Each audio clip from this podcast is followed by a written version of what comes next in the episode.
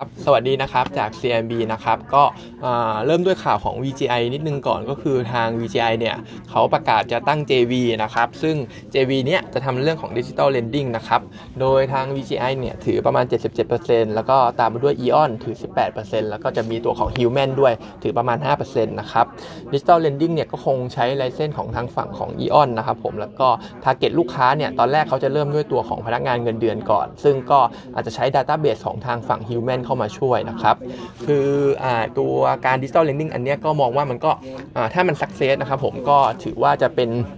potential upside ที่ค่อนข้างดีนะครับ เพราะว่าทาง VGI เองเนี่ยเขาบอกว่าไอ้เริ่มแรกตัวเนี้ยถ้ามันถ้ามันไปได้ดีเนี่ยเขาต่อจะต่อยอดไปทางส่วนของ Kerry ด้วย อันนี้เขาจะไปปล่อย lending ให้กับทางพวกพ่อค้าแม่ค้าที่มี database อยู่ในตัวของ Kerry นะครับ เพราะฉะนั้นเองก็มองว่าก็ต้องดูกันนะครับผมเพราะมันว่าว่ามันจะไปได้ดีแค่ไหนสำหรับ JV ตัวนี้ เพราะว่าจริงๆ ตลาดเนี่ยมันก็ถือว่าค่อนข้างยากอยู่ เพราะว่าจริง ๆ แล้วพวกพนักงานเงินเดือนต่างๆเนี่ยเหมือนแต่ละบริษัทบางบริษัทก็อาจจะมีออฟเฟอร์เรื่องของการปล่อยกู้อยู่แล้ว แล้วก็ดอกเบี้ยไม่ได้แพงอะไรอย่างเงี้ยนะครับผมก็ต้องดูว่าสักเซสหรือเปล่า ส่วนทางฝั่งของ Human เองเนี่ยเขาก็ตั้งใจจะทำเรื่องของ peer to peer lending อยู่แล้วนะครับซึ่งอันเนี้ยก็คือสิ่งที่เขาเคยพูดไว้ ซึ่งอนาคตเองเนี่ยเขาอาจจะเขากำลังขอลายเส้นของเขาเองอยู่นะครับผมก็ตอนนี้คิดว่าอาจจะได้ลายเส้นในช่วงของ quarter 4ในส่วนของ peer to peer lending ตรงนี้นะครับและเขาก็บอกว่ามีการคุยกับ lender คือ corporate เนี่ยที่รอมาปล่อยกู้อยู่เนี่ยก็อย่างเช่นพวกของ MK s u k i นะครับแล้วก็ตัวของ CPF ด้วย ก็ต้องดูกันอีกทีนะครับ ก็ JV ตัวเนี้ยก็อาจจะเป็นตัวตัดสินเลยว่ามันจะไปได้หรือเปล่านะครับ ส่วนตัวของ paper นะครับ ผมกลุ่มของ refinery นะครับ ก็จะเล่าเรื่องของคลองสุเอซนะครับ ตอนนี้ก็กลับมาลอยลำกันได้ปกติแล้ว แล้วก็อาจจะต้องใช้เวลาเคลียร์ traffic กันสักประมาณ ประมาณอีกหนึ่งอาทิตย์นะครับ เพราะฉะนั้นไอไอช่วงเวลาที่หายไปเนี่ยมารวมๆ แล้วก็ประมาณเกือบ 2 อาทิตย์ impact ที่เข้ามากับกลุ่มของ Refinery โรงกลั่นเองเนี่ยมันเท่าที่พี่หนิงดูมันไม่ไม่ได้มีอะไรเป็นนัยยะนะครับผมเพราะว่าจริง ๆ แล้วเนี่ย crude ที่ Import เข้ามามันส่วนใหญ่มาจากตัวของช่องแคบฮอร์มุซนะครับไม่ได้มาจากคลองสุเอซเท่าไหร่ จะมีก็แต่นิดนึงนะครับก็คือตัวของ IRPC ที่เขามีน้ำมันจากลิเบียด้วยประมาณ 2.5%ที่ผ่านคลองสุเอซนะครับแต่ก็มองว่า 2.5%เนี่ยมันก็ค่อนข้างน้อยแล้วก็คิดว่า IRPC เนี่ยเขาน่าจะจัดการตรงนี้ได้นะครับ ส่วนตัวของ feedstock ของ petrochem เองเนี่ยไอตัวของนัฟตาจริงๆไอเรือที่มันลอยอยู่เนี่ยมันก็มี naphtha tanker ที่มันลอยอยู่เหมือนกันพอสมควรนะครับ อันนี้เท่าที่เช็คกับ ตัวปูนใหญ่เองเนี่ยเขายังไอ feedstock ของเขายังไม่ได้มีปัญหาอะไรก็ยังปกติอยู่ รวมไปถึงตัวของนาฟตาเองเนี่ยราคาก็ไม่ได้ขึ้นจากเหตุการณ์นี้นะครับ เพราะฉะนั้นเองเนี่ย impact จากเรื่องไอไอเรือที่มันขวางตรงเนี้ยต่อกลุ่มของ petrochem หรือว่าทาง refinery มองว่ามันไม่ได้มีอะไรนัยยะเท่าไหร่ ส่วนค่าขนส่งนะครับผมที่เห็นเรือติดกันเนี่ยเขาก็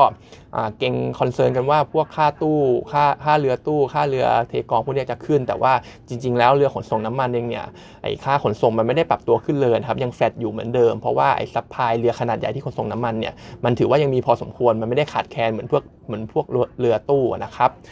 ส่วนประเด็นเรื่องของไฟไหม้โรงกลั่นอินโดที่เมื่อวานเล่าไปก็คือที่โรงกลั่นอินโดกำลังการผลิตประมาณ 9%ของทั้งประเทศของเขาเนี่ยพอไปดูจริง ๆ แล้วตัวอินโดเนี่ยเขาเป็น net import เรื่องของแก๊สโซลีนนะครับเพราะฉะนั้นเองแก๊สโซลีนในประเทศเขาก็คงจะขาด แล้วก็ระยะสั้นเองเนี่ยเราอาจจะเห็นตัว spread gasoline spike ขึ้นได้บ้างนะครับในแต่ว่ามันคงเป็นระยะ short term จริง ๆ เพราะว่าตอนนี้ถ้าเราไปดู inventory ในฝั่งของสิงคโปร์เองเนี่ย inventory มันค่อนข้างสูงนะครับเกี่ยวกับพวกนี้มันก็น่าจะ offset ตัวของไอ้ supply ไอ้ตัวของ demand ที่เพิ่มขึ้นจากอินโดไปได้นะครับไม่น่าจะมีอะไรเกี่ยวกับ spread ของแก๊สโซลีนนะครับทีนี้ตัว top pick ในกลุ่มนี้ยังเป็นตัวเดิมก็คือตัวของ SPRC อันนี้เราให้เป็น top pick เพราะว่าไอตัวของ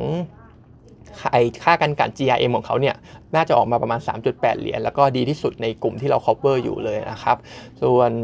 target price เนี่ยประมาณ 10.4 บาทสำหรับตัวนี้นะครับ ส่วนตัวท็อปเองเนี่ย GRM อาจจะยังไม่ได้ดีมากนะครับ เราทำออกเราทำไว้ quarter หนึ่ง0.9 เหรียญ แต่ว่าท็อปเนี่ยจะได้เรื่องแรกเลยก็คือเรื่องของ inventory gain ประมาณ 4,500 ล้านบาทนะครับ ก็น่าจะน่าจะ support ตัว EBITDA ของเขาได้ แล้วก็อีกเรื่องหนึ่งสำหรับท็อปเนี่ยก็อาจจะเป็น catalyst นะครับผม เพราะว่าถ้าไปดู jet fuel ในฝั่งของอเมริกา jet fuel เนี่ยฟื้นตัวได้ค่อนข้างดีประมาณเดือน 2เดือนแล้วนะครับ กราฟเนี่ยเริ่มชันขึ้นแล้ว เพราะฉะนั้นเองท็อปที่มี exposure ต่อ jet fuel ค่อนข้างเยอะกว่าตัวอื่นๆที่เรา cover อยู่เนี่ยก็คิดว่าน่าจะมี catalyst เรื่องนี้เล่นเหมือนกันนะครับ target price ของท็อปเนี่ยประมาณ 67 บาทนะครับ ส่วน GC พอตอ TC เรื่องของ GIM เนี่ยเฉยๆนะครับประมาณ 2 เหรียญแต่ว่าที่ดีจริง ๆ แล้วเราให้เป็นซื้อเนี่ยเป็นฝั่งของปิโตเคมมากกว่า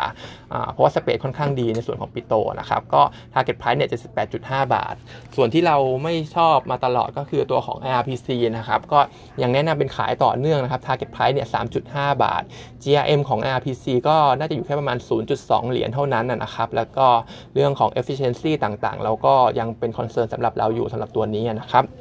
ส่วนกลุ่มของ food นะครับผมก็ที่ออกมาเนี่ยแต่เดิมเนี่ย top pick เรามีตัวเดียวคือ TBO นะครับแต่ว่าตอนนี้เราเพิ่มขึ้นมาอีกตัวหนึ่งก็คือตัวของ CPF แล้วก็ตัวที่เราไม่ชอบเนี่ยจะเป็นตัวของ GFPT นะครับซึ่งตัวของ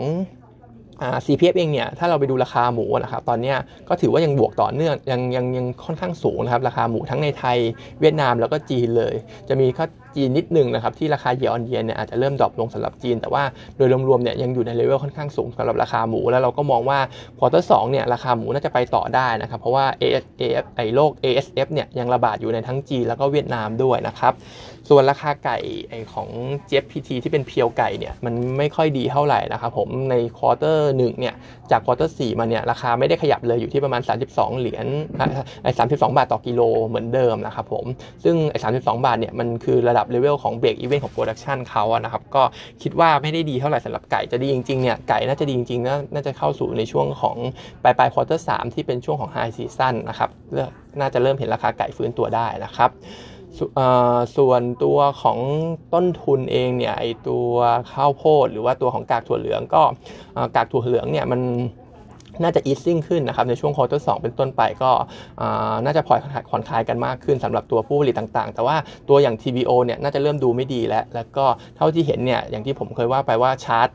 ตัวราคากากถั่วเหลืองเนี่ยมันเป็นดาวเทนมามามาสัก 2 เดือนแล้ว แล้วก็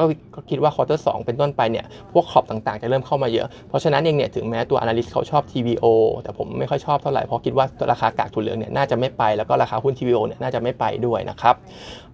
แล้วก็ตัวของ TU นิดนึงนะครับผมตัวทูน่ากระป๋องจริง ๆ ยอดส่งออกถ้าไปดูเนี่ยในเดือน 1 เดือน 2 เริ่มหดตัวแล้วนะครับติดลบไปประมาณ 12% year on year อันนี้มันเป็นเรื่องของฐานที่สูงด้วย แล้วก็เรื่องของ demand อาจจะเริ่ม soft ด้วยจากสถานการณ์โควิดที่ดูจะคลี่คลายขึ้น แต่ถึงแม้จะช้าก็ตามแต่มันก็คลี่คลายนะครับ ก็เลยคิดว่าตัว TU เนี่ยจะดีแค่ในส่วนของควอเตอร์หเท่านั้น แล้วก็ quarter สองสามสี่เนี่ยตัว TU น่าจะเห็น year on year ติดลบนะครับ เพราะว่าปีที่แล้วเนี่ยทำฐานไปค่อนข้างสูงนะครับ